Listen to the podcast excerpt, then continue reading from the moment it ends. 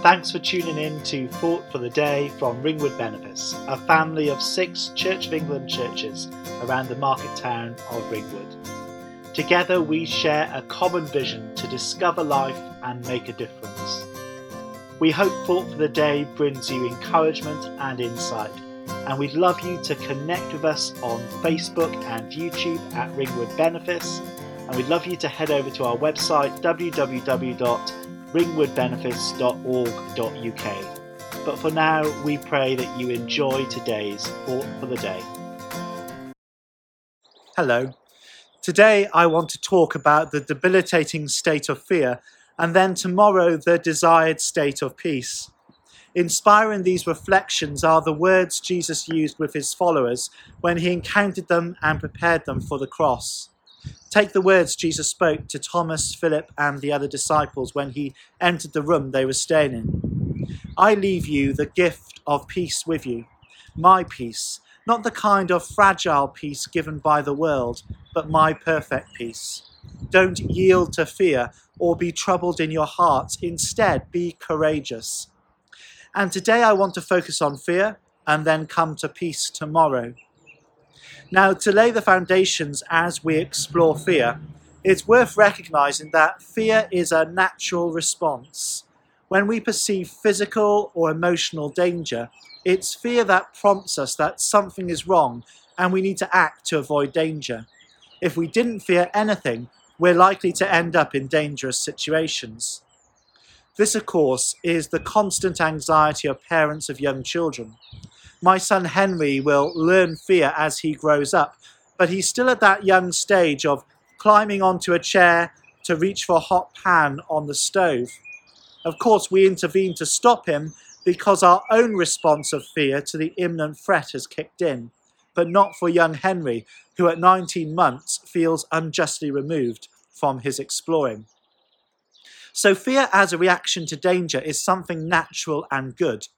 But the key, as with so many reactionary states, is how we respond. In this case, how we respond to fear. The positive or pragmatic reaction to fear is to act either physically or emotionally in response to the perceived suffering or threat. In John chapter 14, Jesus is preparing his disciples for what must happen to him. In this encounter, of course, the fear is experienced by the disciples after hearing that Jesus will be leaving them. In this encounter, fear is a response to emotional distress. And the way the disciples process this is by seeking to understand and process what Jesus is telling them. Fear in this encounter leads to understanding, even revelation. However, on the flip side, we can see fear not as a signal but as a traumatic state. In other words, we live in fear of something.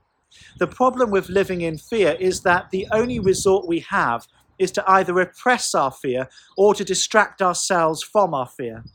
This is to avoid or pretend it's not there. But of course, it is. In John 14, not only do we see the fearful response of the disciples to the news that Jesus will be leaving them, but we see Jesus giving them the tools to stop fear uh, at the loss of Jesus becoming a state of trauma. So I want to share with you three things we learn about handling fear in John 14. Firstly, love diminishes fear. In verse 15, Jesus points the disciples to love as the right response if they are going to be faithful to him. If you're isolated and become fearful because of the lack of human connection, being in touch with someone familiar and known can mitigate that fear. Hence, Jesus promising the disciples a new advocate in John 14. Secondly, peace flows from love. Fear as a signal alerts us to future emotional or physical suffering and invites us to act. The action which diminishes fear is love, which creates a state of harmony. Peace is about coming to a place of harmony with the world around us, our relationships, and ourselves. The tool, if you like, to realizing that harmony as opposed to living in fear is the active pursuit of love. Thirdly, we are not alone because we have the Holy Spirit as our guide. A key message to mitigate the disciples' fear at the perceived loss of Jesus was the assurance that Jesus would send the Holy Spirit as their guide. The Holy Spirit is an active presence in the lives of Christians, helping the love of Jesus to diminish our fear. Let's pray. Loving Father, may the generous love of your Son, Jesus Christ, overcome our fears and leave us at peace with you, ourselves, each other, and the world around us. Amen. Thanks for listening to today's Thought for the Day. Don't forget to connect with us on social media at Ringwood Benefice. And remember, there is hope, you are loved, you make a difference.